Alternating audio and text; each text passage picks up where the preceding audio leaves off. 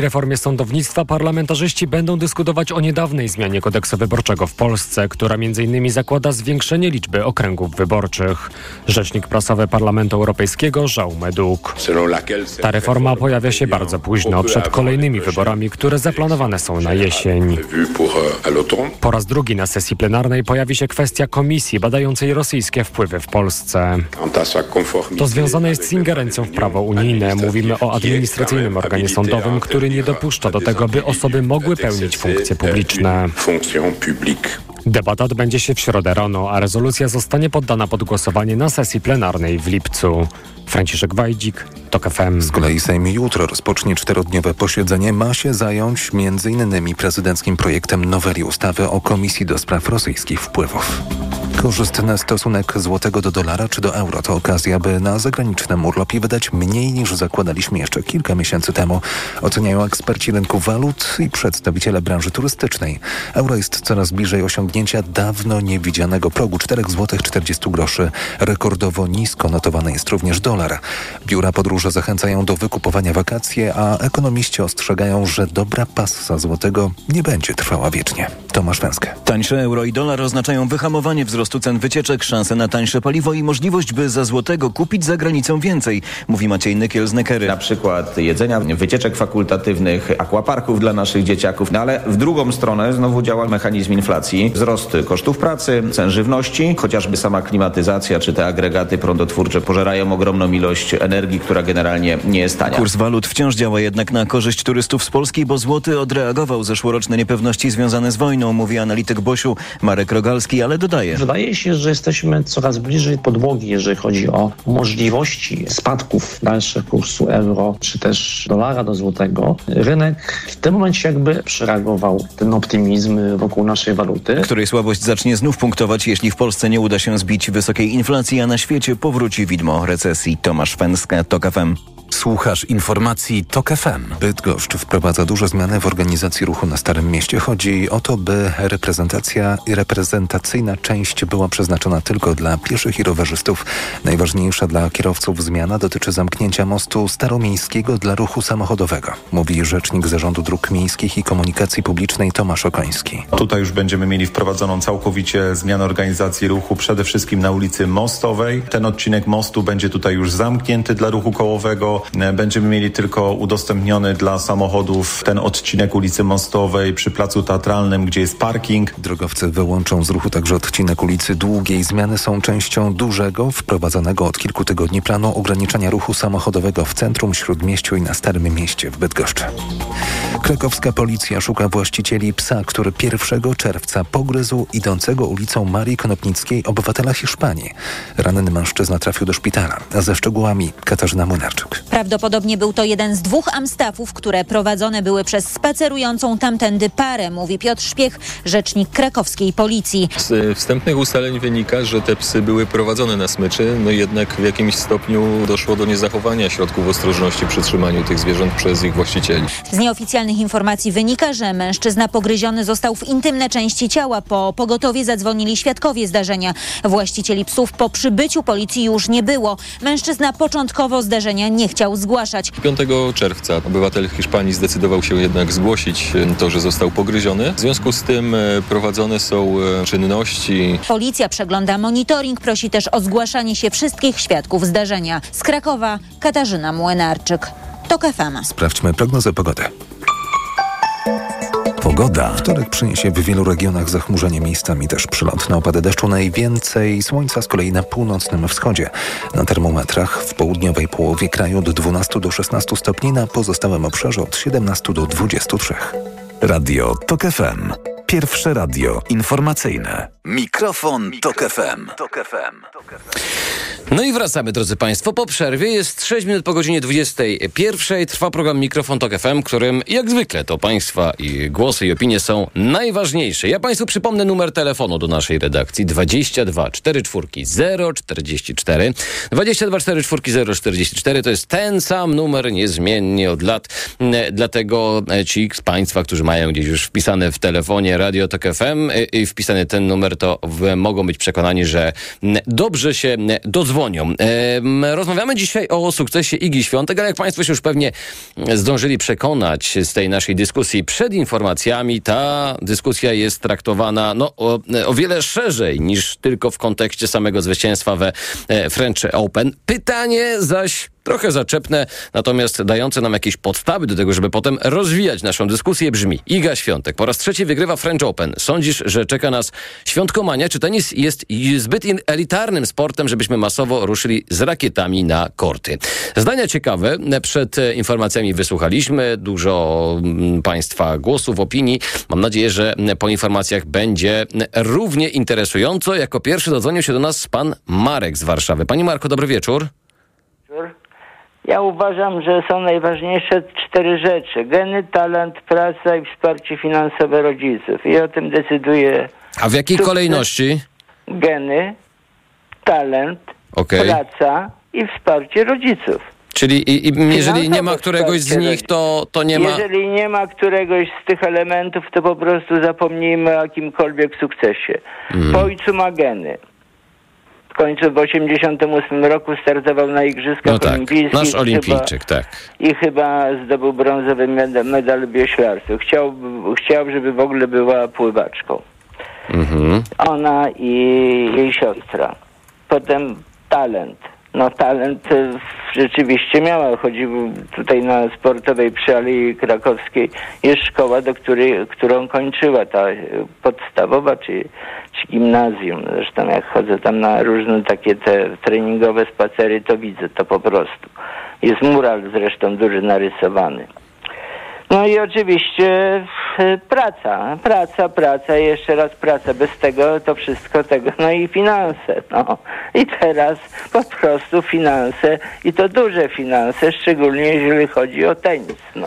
No właśnie. Fibak miał rodziców, którzy byli prawnikami i dlatego osiągnął sukces. Hmm. Wcześniej mając te, do dyspozycji te trzy elementy, no.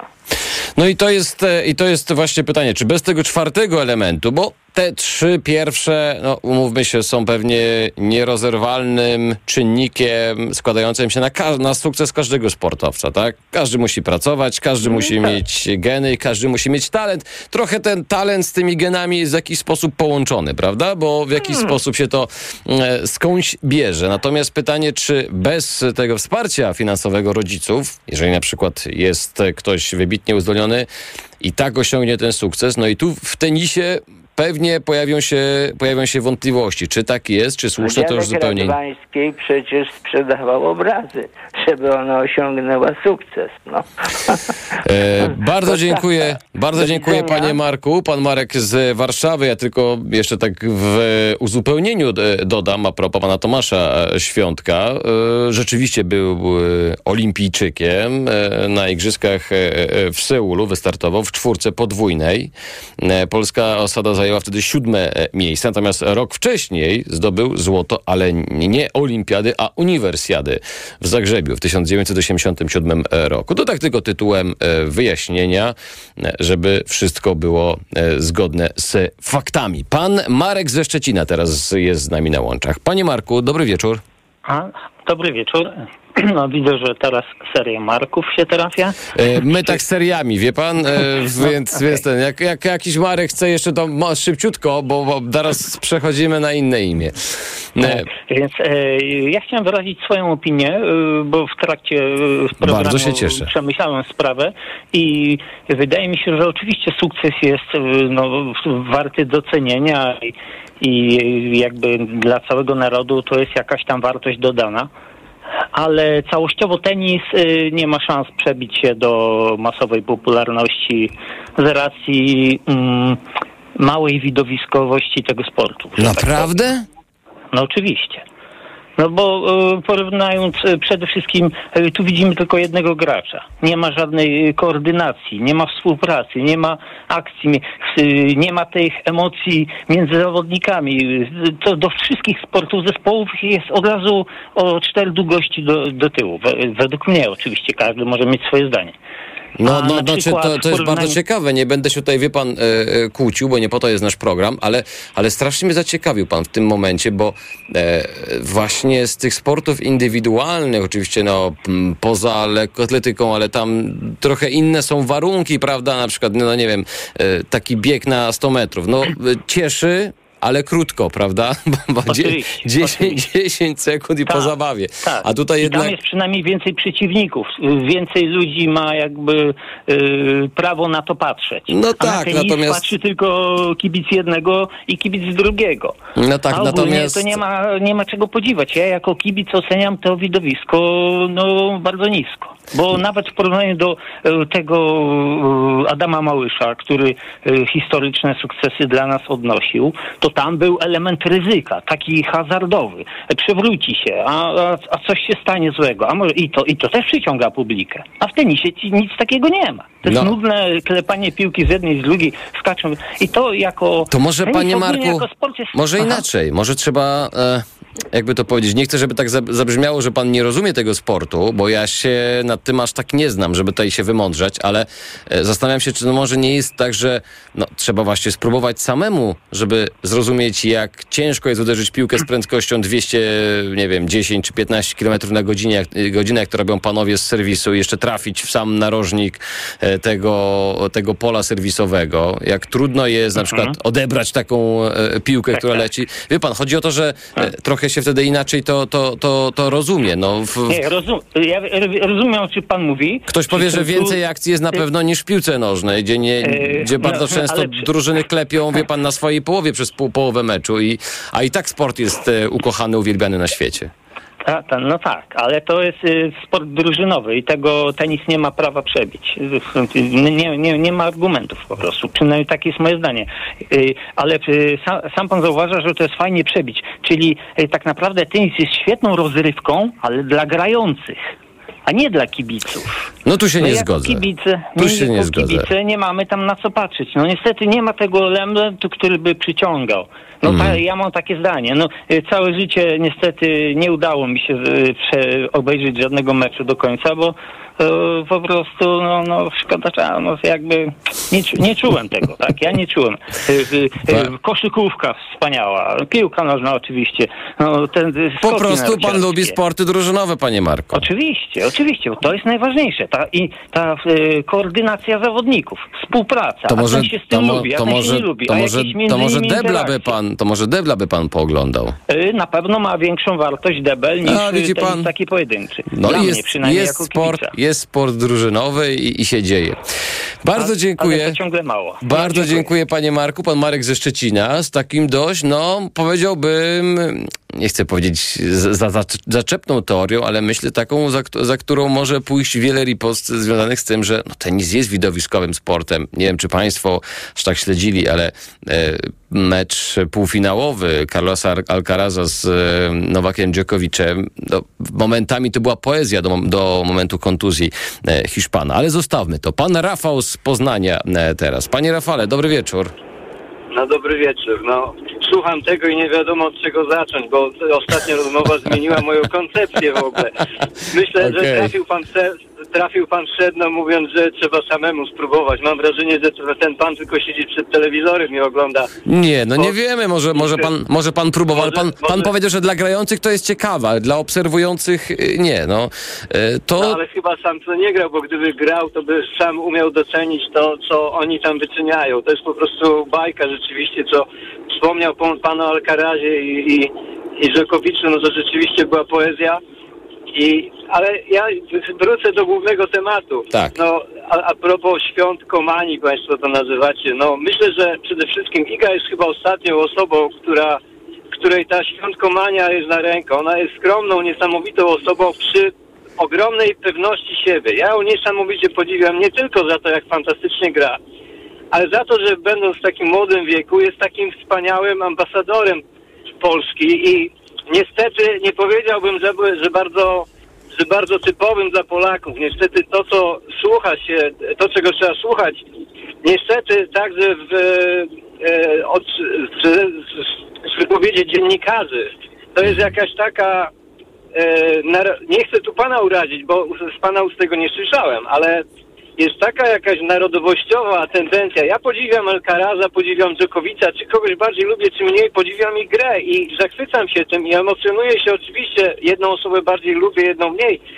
Z tego wynikają potem jakieś emocje, ale niekoniecznie musi być to Polak. Ja, ja uwielbiam patrzeć po prostu na piękną grę, na piękne zachowania, na ich wypowiedzi. I Iga jest jedną z tych osób, która potrafi się wspaniale wypowiadać. Taką osobą był kiedyś Wojtek Fibak, tak? On był świetnym ambasadorem Polaków w trudniejszych dużo czasach dla nas, e, ale, ale Iga jest taką osobą, która nie tylko przebiła wszystkich czym swoją grą, ale też po prostu jest świetnym reprezentantem Polaków pod każdym względem i z czego się najbardziej cieszę, że łączy to, to jedno z drugim.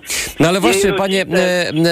panie Fale, czy to jest tak, że to musi iść jedno z drugim w parze? No niestety, no niestety nie, nie, nie często widzę. Znaczy w przypadku tenisistów chciałbym podkreślić to, że, że widać ich ogromną klasę w wielu, wielu przypadkach, tak? Czy to jest Federer, czy to jest Nadal, czy to jest e, Ruud, czy to jest e, Alcaraz, na... tak? No właśnie, właśnie to, tak, pan, tak, pan, tak pan dookoła chodził wokół tego Djokovicza, e, który staje się właśnie pewnie to... jednym z najwybitniejszych w historii i bywa kontrowersyjny, prawda? To nie bywa jest... kontrowersyjny, ale mimo wszystko ma w sobie wielką klasę, tak? Ja, mm. ja mam duże, duże wątpliwości co do jego niektórych poglądów i się zupełnie nie potrafił się z nimi zgodzić, ale nie można mu odmówić tego, że on jest na korcie dżentelmenem, że nie robi żadnych dziwnych rzeczy, podchodów, jakichś kombinacji, ucieczek od, od gry, kiedy gra gorzej, tak? Tylko po prostu walczy. Mm. Nie, to, to, to, na, to na pewno... Ta, na... Z wielkim szacunkiem zawsze dla przeciwników, tak? To, to na pewno oczywiście jego wyskoki też się zdarzały. Wiemy, że był no, eksmitowany tak naprawdę z Australii w związku z niezaszczepieniem się, że był wycofany no z... tak, ale, ale to są rzeczy mm. trochę pozasportowe, tak? tak? Ja chcę, chcę, mówię tutaj trochę o sporcie. Ale one trochę nam się... przykrywają taką osobę, prawda? Mimo, mimo sportowego sukcesu... Zdecydowanie no... bardzo mm. to zepsuło jego, jego, dla mnie jego obraz, bo bardziej go lubiłem wcześniej niż po tym, ale mimo wszystko on gdzieś na pewno zbłądził, zrobił jakąś dziwną rzecz, jedną, potem to pociągnęło drugą za sobą, ktoś mu obiecał, że on będzie tam grał, a, a, a właściwie nie miał podstaw do tego, żeby mu to obiecać, więc on sobie to zlekceważył i to jeden błąd pociągnął drugi za sobą i, i ja bym się nie chciał na tym koncentrować, bo wolę mówić o, o rzeczach ładnych, tak, o fajnych i, i Iga jest tutaj absolutnie e, do tej pory, no wpisywała się pod każdym względem fantastycznie, tak? Nie reaguje na hejty, a, a wszystkie te pochwały, które słychać nieskończoność od dziennikarzy, na to przymyka oczy i nie mówi o tym za dużo, bo nie na tym się chce koncentrować. Ja bym apelował do dziennikarzy, żeby oni nie robili takiej, nie wiem jak to nazwać, ale takiej atmosfery, że ona, że ona na pewno wygra, że musi, że co już nie chodzi o to, że musi, bo nikt nic nie musi, ale ale że ona na pewno cokolwiek wychodziła na ten kort, na ten finał, było wiadomo, że to będzie bardzo trudny mecz, tak? Już nam się wydawało, że, że już jest tak łatwo, że już jest tak dobrze i to się okazało, prawda? Tak. Przecież, e, ale dzięki temu mamy, dzięki temu mamy emocje, e, panie Rafale. No tak. Gdybyśmy, gdybyśmy w ten sposób to e, wszystko odbierali, że gdyby to było tak łatwo jak w meczu z Chinką sześć zero, sześć zero, to, to nie byłoby e, historii, a najlepiej przychodzą do historii te mecze, które, w których trzeba się było rzeczywiście e, solidnie e, na, napracować.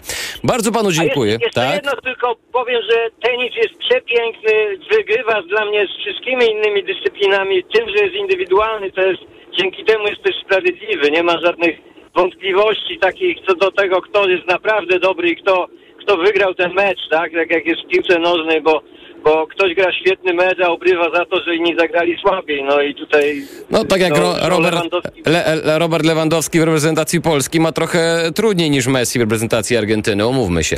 E, to, tak, to tak tylko tytułem, tytułem wstawki, natomiast oczywiście nie ma to znaczenia. Jeden i drugi są wybitnymi piłkarzami i też możemy się szczycić tym, że no, przyszło nam żyć w czasach, w których wybitnym piłkarzem jest Polak. co się, drodzy Państwo, nie zawsze zdarzało, bo my lu- lubimy zapominać o takich rzeczach. Przypomnę Państwu numer telefonu, mamy jeszcze kilka minut, więc może uda się kilku e, słuchaczy e, e, na antenę wpuścić. dwadzieścia dwa czterdzieści cztery zero czterdzieści cztery dwadzieścia dwa czterdzieści cztery zero czterdzieści cztery to jest numer telefonu do naszej redakcji. Można także komentować na Facebooku.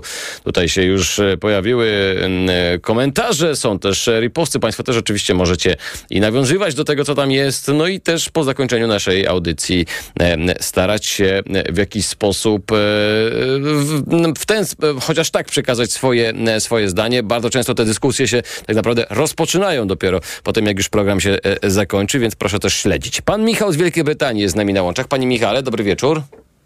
Dobry wieczór, dobry wieczór. Ja mam parę wątków, które chciałbym w sumie poruszyć. Pierwszy taki, tu nawiążę do wypowiedzi pana, który mówił, że tenis jest nudny.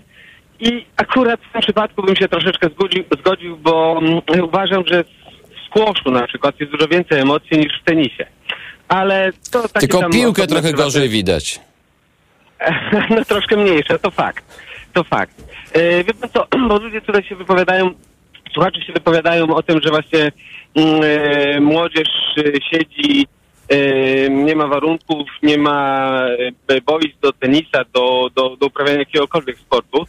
Yy, wydaje mi się, że to już się powoli zmienia, ten trend się zmienia i ja na przykład yy, patrząc tutaj, mieszkając w Wielkiej Brytanii od wielu lat, widzę, kiedyś tak też tutaj tak było, ale mm, ja mieszkam w bardzo małej miejscowości i em, widzę, że kiedyś te boiska tutaj, czy skateparki, czy baseny były puste.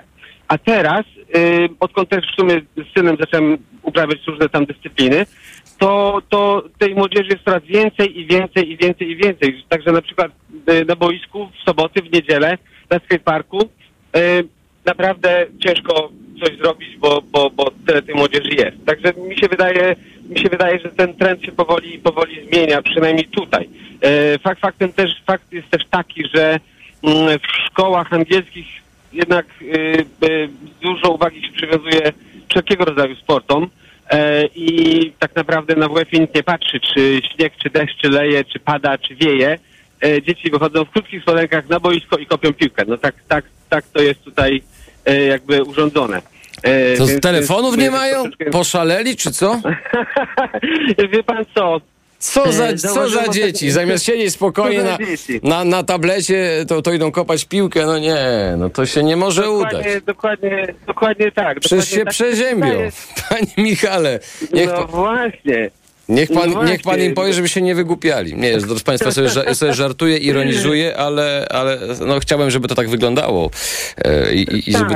Mhm. Wie pan, to jeszcze jedno zdanie, takie wtrącę, bo ja na przykład uważam, że sport sportem. Ja uważam, że dziecku trzeba poświęcać na tyle czasu i, i próbować jego sił w różnych dyscyplinach. Nie tylko sportowych, ale też umysłowych i tak dalej, i tak dalej. Czy nawet instrumentalnych, tak?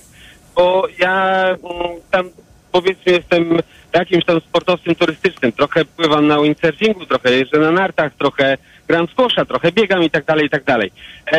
Ja zabieram od, od małych lat, zabieram jak mój syn skończył dwa latka, dwa i pół roku, to mój syn zaczął jeździć na nartach. Ja go zabrałem, później zaczęliśmy jeździć gdzieś tam w Alpy, zaczął uczyć się w szkołach narciarskich i tak dalej. Mój syn teraz ma sześć lat, siedem prawie, i na nartach jeździ samodzielnie. Na windsurfingu już mu całkiem dobrze idzie. Na piłkę nożną chodzi dwa razy w tygodniu, na tenis chodzi raz w tygodniu, na basen chodzi raz w tygodniu. Może coś tam z tego sobie kiedyś wybierze, może nie, różnie może być. Mało tego, w niedzielę... To ile się w Wielkiej Brytanii niedzielę... płaci za kort tenisowy? Wie pan co, za kort tenisowy ja płacę w przeliczeniu na złotówki siedemset złotych za pół roku. Aha.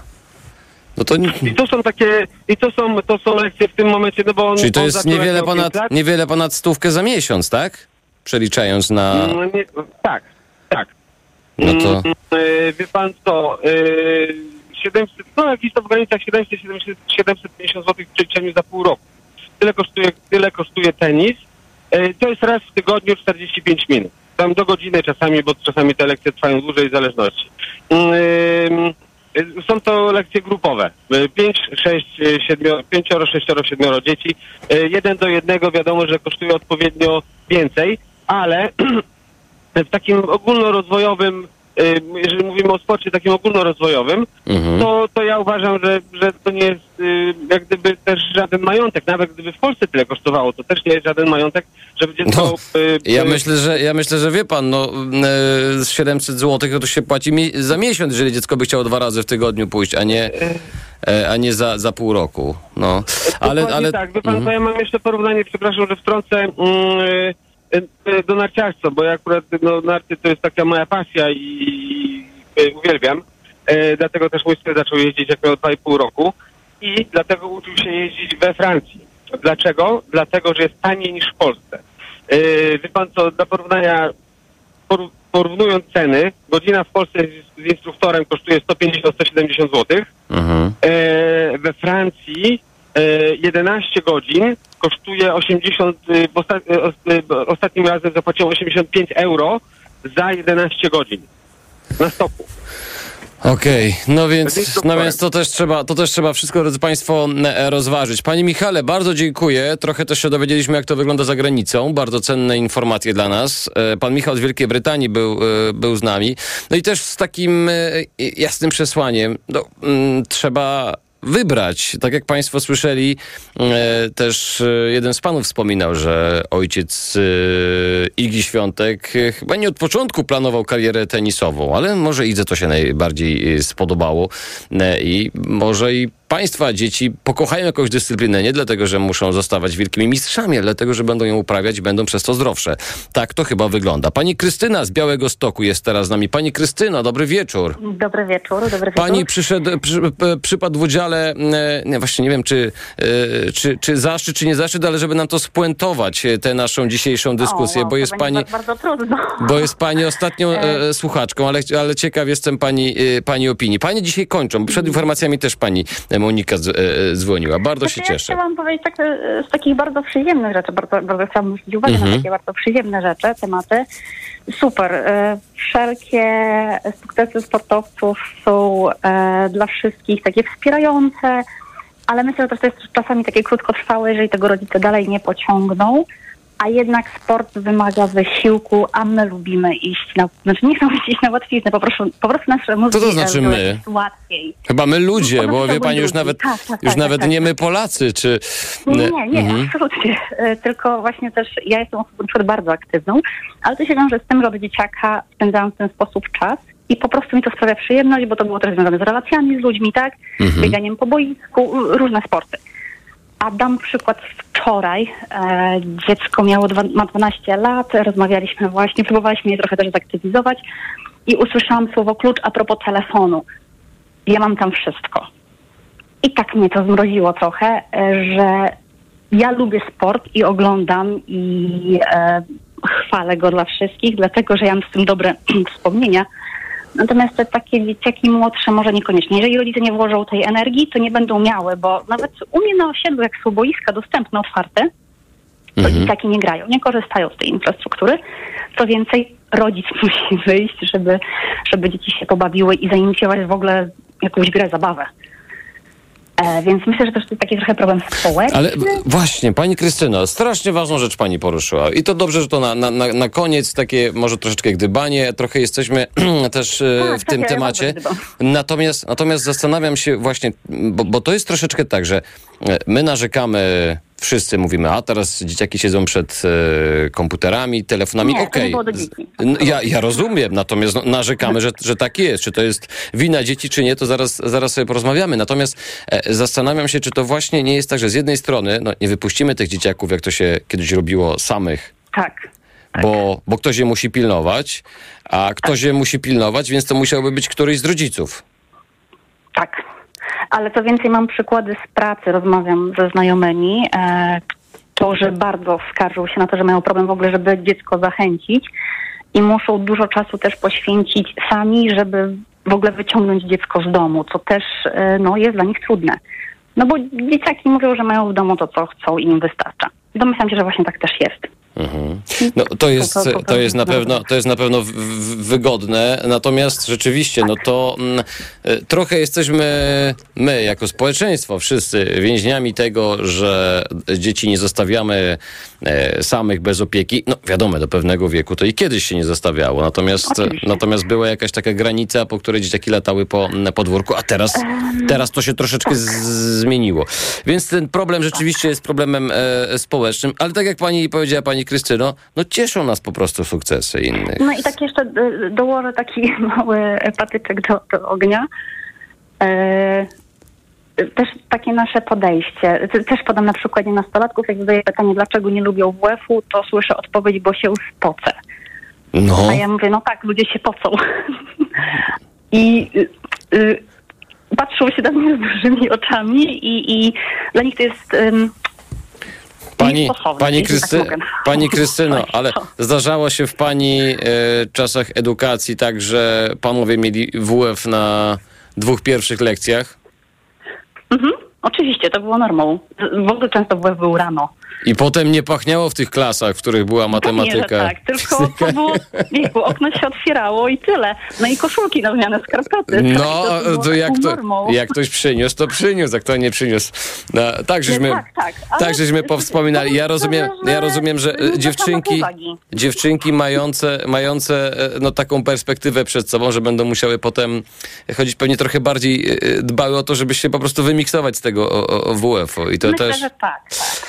Więc kolejny problem społeczny, do... pani Krystyno, do, do prze- e, przegadania. Tak, bez tego Igi Świątek drugiej nie będzie, tak. Mhm. Tak, nawiążę jeszcze do S K S-ów. Słyszę, że teraz w szkołach za bardzo nie ma takich właśnie darmowych możliwości trenowania, spotykania się. Ja pamiętam, że u mnie było tak, że wręcz był, dzieci były wybierane na S K S, bo tyle no było... Oczywiście, e, tylko, tylko ci, którzy byli najlepsi w danej dyscyplinie tak, mogli chodzić. Tak, mhm. to też... E, pokazuje mi, że faktycznie no, nie, ma, nie ma chęci, po prostu, no nie ma chęci. Jeżeli rodzice nie włożą bardzo dużej pracy chyba od dziecka, no też nie można tego chyba przespać, no to raczej nie będzie lepiej. O tak, trochę może tak... Pani Krystyno, kończę. i tą, puę- i tą puentą zakończmy tę, tę dzisiejszą dyskusję. Bardzo Państwu wszystkim dziękuję, Pani Krystynie również, za zabranie głosu. Oczywiście nie spodziewaliśmy się, że rozstrzygniemy dzisiaj temat, czy to będzie Świętkomania, czy nie będzie, natomiast miejmy nadzieję, że wykorzysta się ten moment, wykorzystamy go jako społeczeństwo do tego, żeby właśnie upowszechniać w ogóle jakikolwiek ruch, aktywność fizyczną, czy to będzie tenis, piłka nożna, piłka ręczna, cokolwiek, co sprawia, że nie tylko jako dzieci, ale także jako dorośli się ruszamy, to będzie pięknie. I ja, drodzy Państwo, oddalam się rowerem, proszę bardzo, żeby było w, w klimacie, już kończąc tę naszą dzisiejszą audycję. Dziękuję w imieniu swoim, ale także Karoliny Kłaczyńskiej, która dzisiejszy program wydawała, i Krzysztofa Olesiewicza, który dzisiejszy program realizował. Już za chwilę książka na głos Mademoiselle Grażyny Plebanek, a o dwudziestej drugiej informacje. Po nich audycja Powrót do przeszłości Karoliny Lewickiej. Życzę Państwu miłego wieczoru, dobrej nocy i do usłyszenia. Mikrofon Tok F M. Tok F M.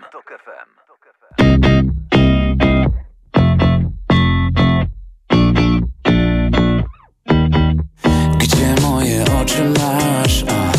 A daj, bo wychodzę, ktoś inny będzie je miał. Plecakiem zmieniam kadr, a na jednej nodze, czy ktoś postawi mi plac? Gdyby świat zawrócił, nie bałbym się na manowce pchać. Tu refracja sobie wróżę życie, tylko tak mi graj. Zarywam noce, biegnę jak zły, po drodze gubię listy do ciebie. Od jutra będę wolny jak nikt w moim Cafe Paris. Zarywam noce, biegnę jak zły, po drodze gubię listy do ciebie. Od jutra będę wolny jak nikt w moim Cafe Paris. Co za wyszczony typ, o, to chyba o mnie. Szerokie spodnie, ten styl, krawatem zwiążę ich, a gdy będę w drodze, dzwonię i ratuj ich ty. E, e, gdyby świat zawrócił, nie dałbym się na manowce pchać. Tour de France, ja sobie wróżę życie, tylko tak mi graj.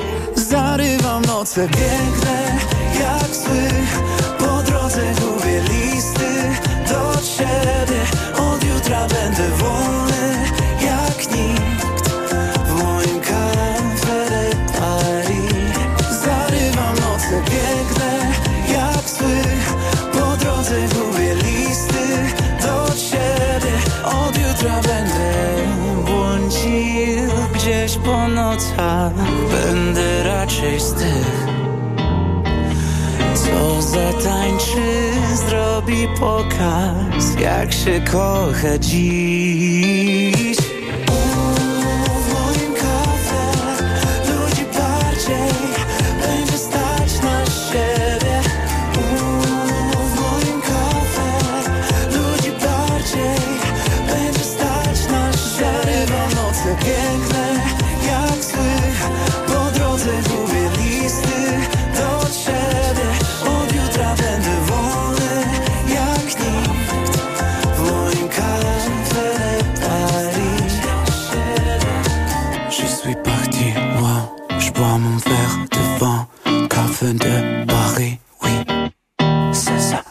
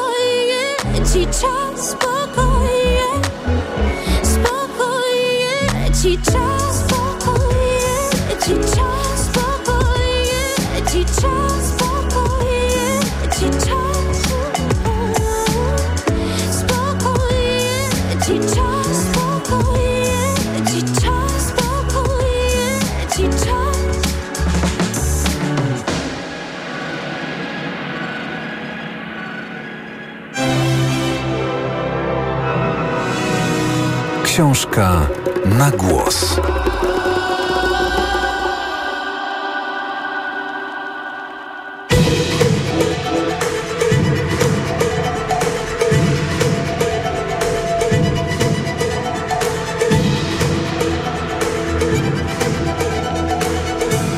Grażyna Plebanek, mademoiselka.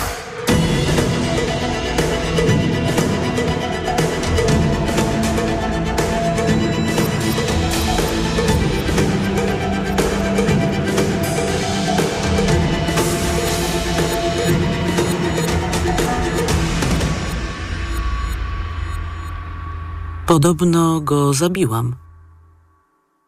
Nikt nigdy nie zapytał, dlaczego pani to zrobiła.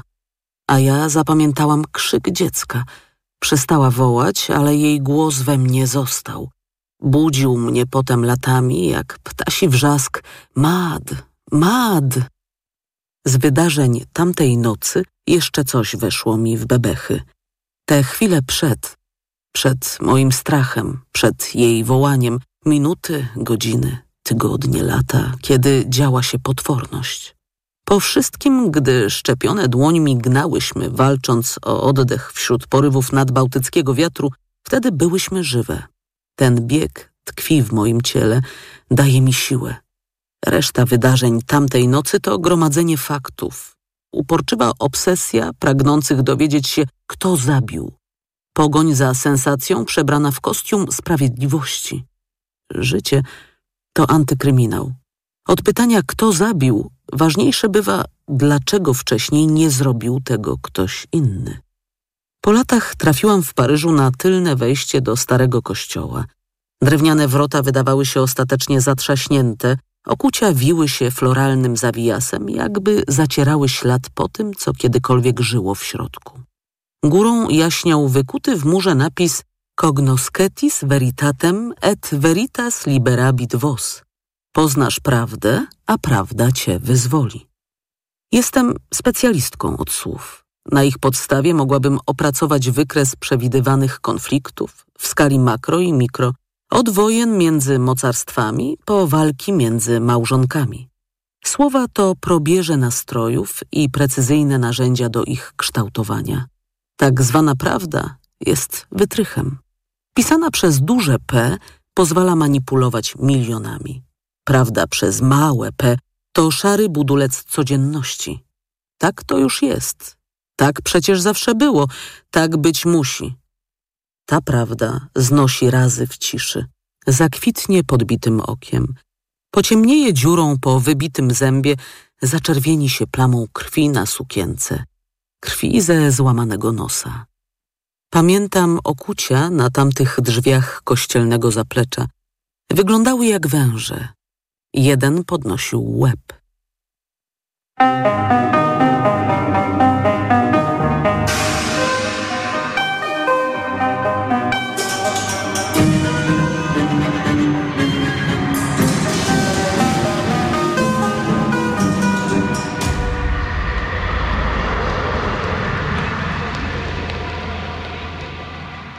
W bunkrze rozbrzęczało się jak w ulu.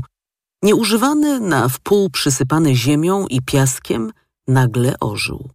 Taśmy ostrzegawcze zafurkotały, szarpane podmuchami wiatru. Nosze przesunęły się korytarzem prowadzącym do działobitni. Czerwony blask świtu splądrował kieszenie na amunicję. Pocisków nigdy tu nie przywieziono. Z bunkra, który miał bronić Ustki przed wrogimi okrętami, nie oddano ani jednego strzału. Od początku swojego istnienia stał cichy, jakby pilnował sekretu. A teraz krążyły nad nim mewy i się darły. Jedna się zaśmiała. To one wszystkich zaalarmowały. Potem to już był głuchy telefon. Doktor zmarł. Zmarzł? A to się rozgrzeje. Nikt nie wiedział, jak skończył. Znaleziono przy nim szpadel. Spekulowano, czy szedł się zakopać. Wykluczono samobójstwo. Wśród funkcjonariuszy, którzy byli tego ranka na służbie, zabrakło bystrych. Zadeptali ślady, ktoś coś roztrzaskał. Był piątek, Matki Boskiej Zielnej, na horyzoncie majaczyła sobota. Uznali, że to, co spotkało lekarza, to wypadek.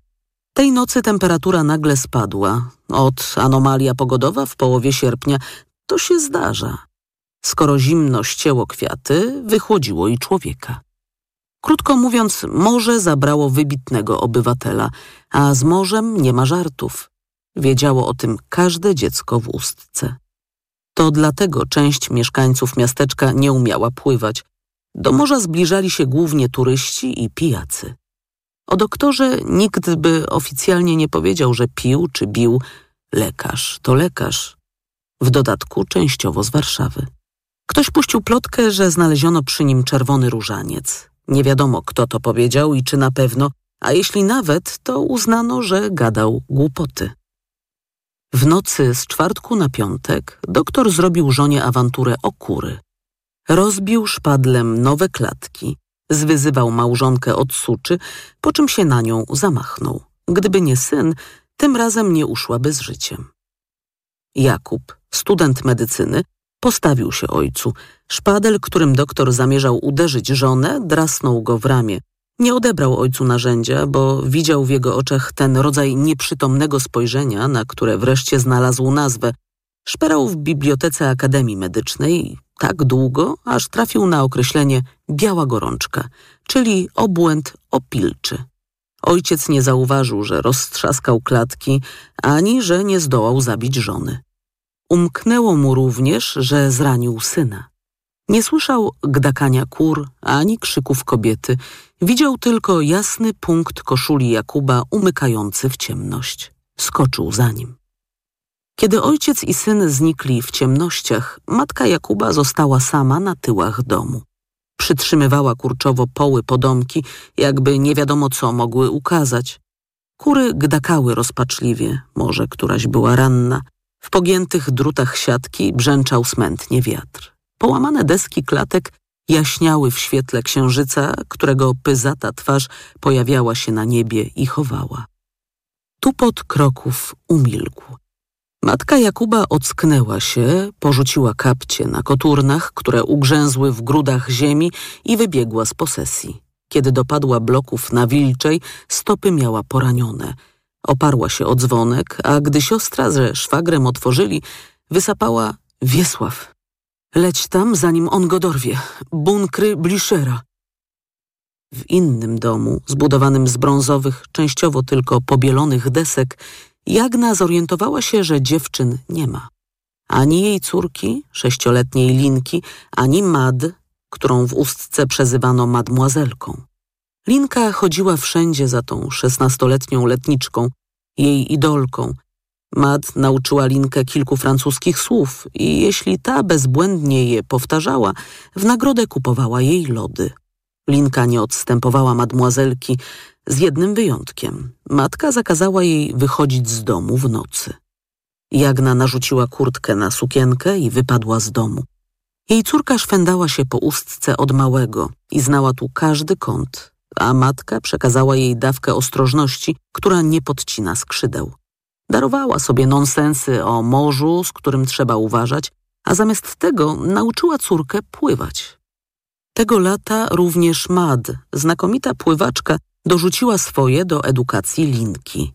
Ale przed jednym Jagna uporczywie ostrzegała sześciolatkę, przed bunkrami. Cofnęła się po latarkę i pobiegła w zakazanym kierunku.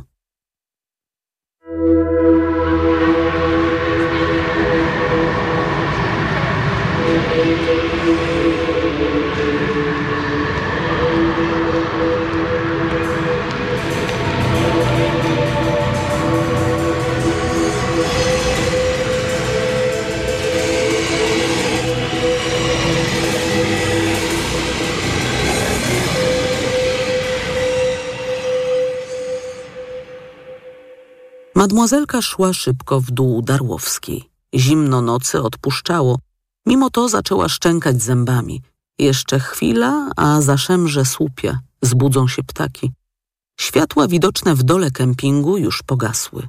To była martwa godzina. Padły niedobitki po całonocnych imprezach, a małe dzieci jeszcze nie obudziły rodziców. Ciszę, która zasnuwała rzeczną dolinę, rozdarł sygnał milicyjnej syreny. Radiowóz gnał w stronę Westerplatte. Mademoiselka poprawiła plecak. Wszyscy go jej tu zazdrościli, że kolorowy, odblaskowy, że ma regulowane, mocne uchwyty. Weszła na dworzec w chwili, kiedy inny wóz z napisem milicja jechał w przeciwną stronę. Wydawało jej się, że widzi za kierownicą znajomą twarz Zygmunta, ale auto poruszało się zbyt szybko, żeby można było nabrać pewności. Stanęła na peronie. Między nią a morzem wyciągały się do nieba ramiona portowych dźwigów. Po lewej siwa mgła wciskała się pod skrzydła namiotów, nasycała wilgocią śpiwory. Pawik, Albert i reszta. Mat nie zdążyła się z nimi pożegnać. Z Jagną ani z Linką też nie. Spały jeszcze, kiedy wychodziła. W każdym razie w brązowej części domu panowała cisza. Odezwał się kościelny dzwon. Na peronie było pusto. Nic dziwnego o tej porze i w święto. Dotknęła policzka. Opuchlizna ciągnęła się od szczęki, przez ucho, aż do skroni. Za okiem pulsował tępy ból. Syknęła i zsunęła dłoń na szyję. Różaniec to nie korale. Nie nosi się go dla ozdoby. Dobrze, że jej nie zobaczy. Rodziców też nie. Ani różańca. Zagwizdał pociąg. Po chwili wtoczył się na stację. Sapanie lokomotywy stłumiło wycie karetki. Milicjanci nie mieli o tym wszystkim pojęcia. Jeden z nich przesłuchał Jakuba, który zeznał, że poprzedniego wieczora zabrał ojcu kluczyki do Fiata sto dwadzieścia pięć i pojechał przed siebie. Przed siebie? Upewnił się przesłuchujący go funkcjonariusz. A ty gdzie byś pojechał, Zygmunt? Zapytał przesłuchiwany. No, fakt. Wiesław, wuj Jakuba, zeznał, że do bunkrów nie dobiegł, bo miał kłopot z biodrem. Lata pracy w Korabiu, stres związany z wyrzuceniem z pracy za działalność w Solidarności, depresja na bezrobociu, stany lękowe, uzależnienie od pensji żony. Wszystko to zrujnowało mu zdrowie. Nie dał pan tam rady dojść? W głosie młodego milicjanta zabrzmiało współczucie. Bo i po co, Zygmunt? Szwagier wiele razy tak miał i zawsze się dobrze kończyło. Dobrze? Szedł spać, a potem trzeźwiał. Tym razem szwagierka się wystraszyła o syna, ale Jakub młody, gdzieby go tam kto dogonił, a szwagier miał już swoje lata, tylko udawał młodzieniaszka. Fiat, pielęgniareczki z Warszawy, muzyka jak dla nastolatków. Ale jak szli z Jakubem, to kobiety oglądały się za synem i ojciec przez to cierpiał. W imię Ojca i Syna świeć, Panie, nad jego duszą. Jagny nikt nie przesłuchał, bo nie widziano jej w pobliżu bunkrów. Nawet gdyby ktoś ją dostrzegł, i tak by milicjantom nie powiedział, bo kręciła się gdzie chciała, a wieczorami pływała w morzu jak jakaś wariatka. Mademoiselka wyjechała pierwszym pociągiem o świcie. Musiała na czas dotrzeć do Warszawy, żeby zdążyć na samolot do Paryża. Zresztą, co tam przyjezdna mogła wiedzieć o Ustce? Nic. Jak większość spraw i te umorzono. Niewiedza, jak wyglądały ostatnie chwile doktora, spłynęła na jego postać i uszlachetniła pamięć o nim. Żegnając go, wspominano, jakim był dobrym człowiekiem. Taki zajęty, a jednak przyjechał na pogrzeb Niki, córki degeneratów, wójcików z ulicy Czerwonych Kosynierów, która miała być aktorką. Komu by się chciało jechać szmat drogi aż z Warszawy? A on przyjechał, taki porządny człowiek. Cisza koiła. Cisza, kanwa codzienności, uczyła pokory. Tylko aroganci dopytują się, kto zabił, kto zabił i czyja to wina. Jakby potrzebowali kozła ofiarnego, kogoś, kto beknie za ich grzechy. Tymczasem niedopowiedzenie, niewypowiedzenie, niedociekanie pozwalają żyć. To była druga z prawd krążących wokół bunkra, obok tej o morzu, z którym nie ma żartów.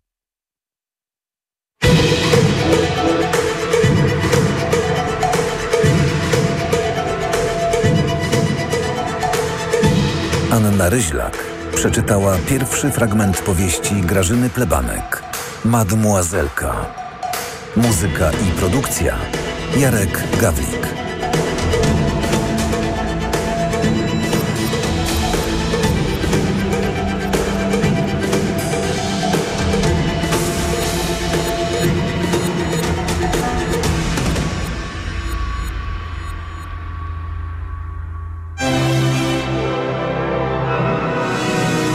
Książka na głos. Radio Tok F M. Pierwsze radio informacyjne.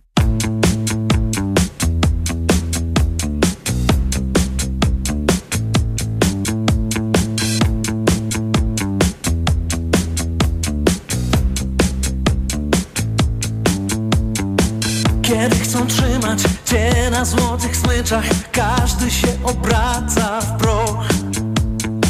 Próbują wygrać, choć to nie ich liga, kiedy ubezpieczasz broń.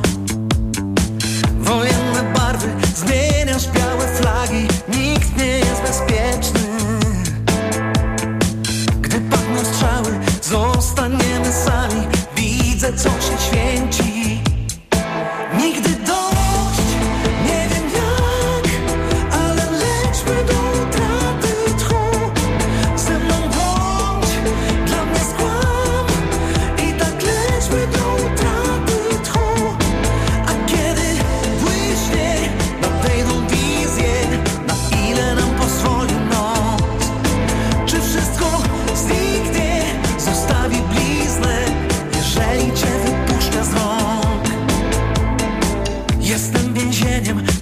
mam w sobie bestię, która wyje cały dzień. Czyste sumienie, chociaż brudne ręce, biorę wszystko to, co chcę. Rośnie apetyt, wciąż mi każe węszyć po nieznanych miejscach. Przeciąg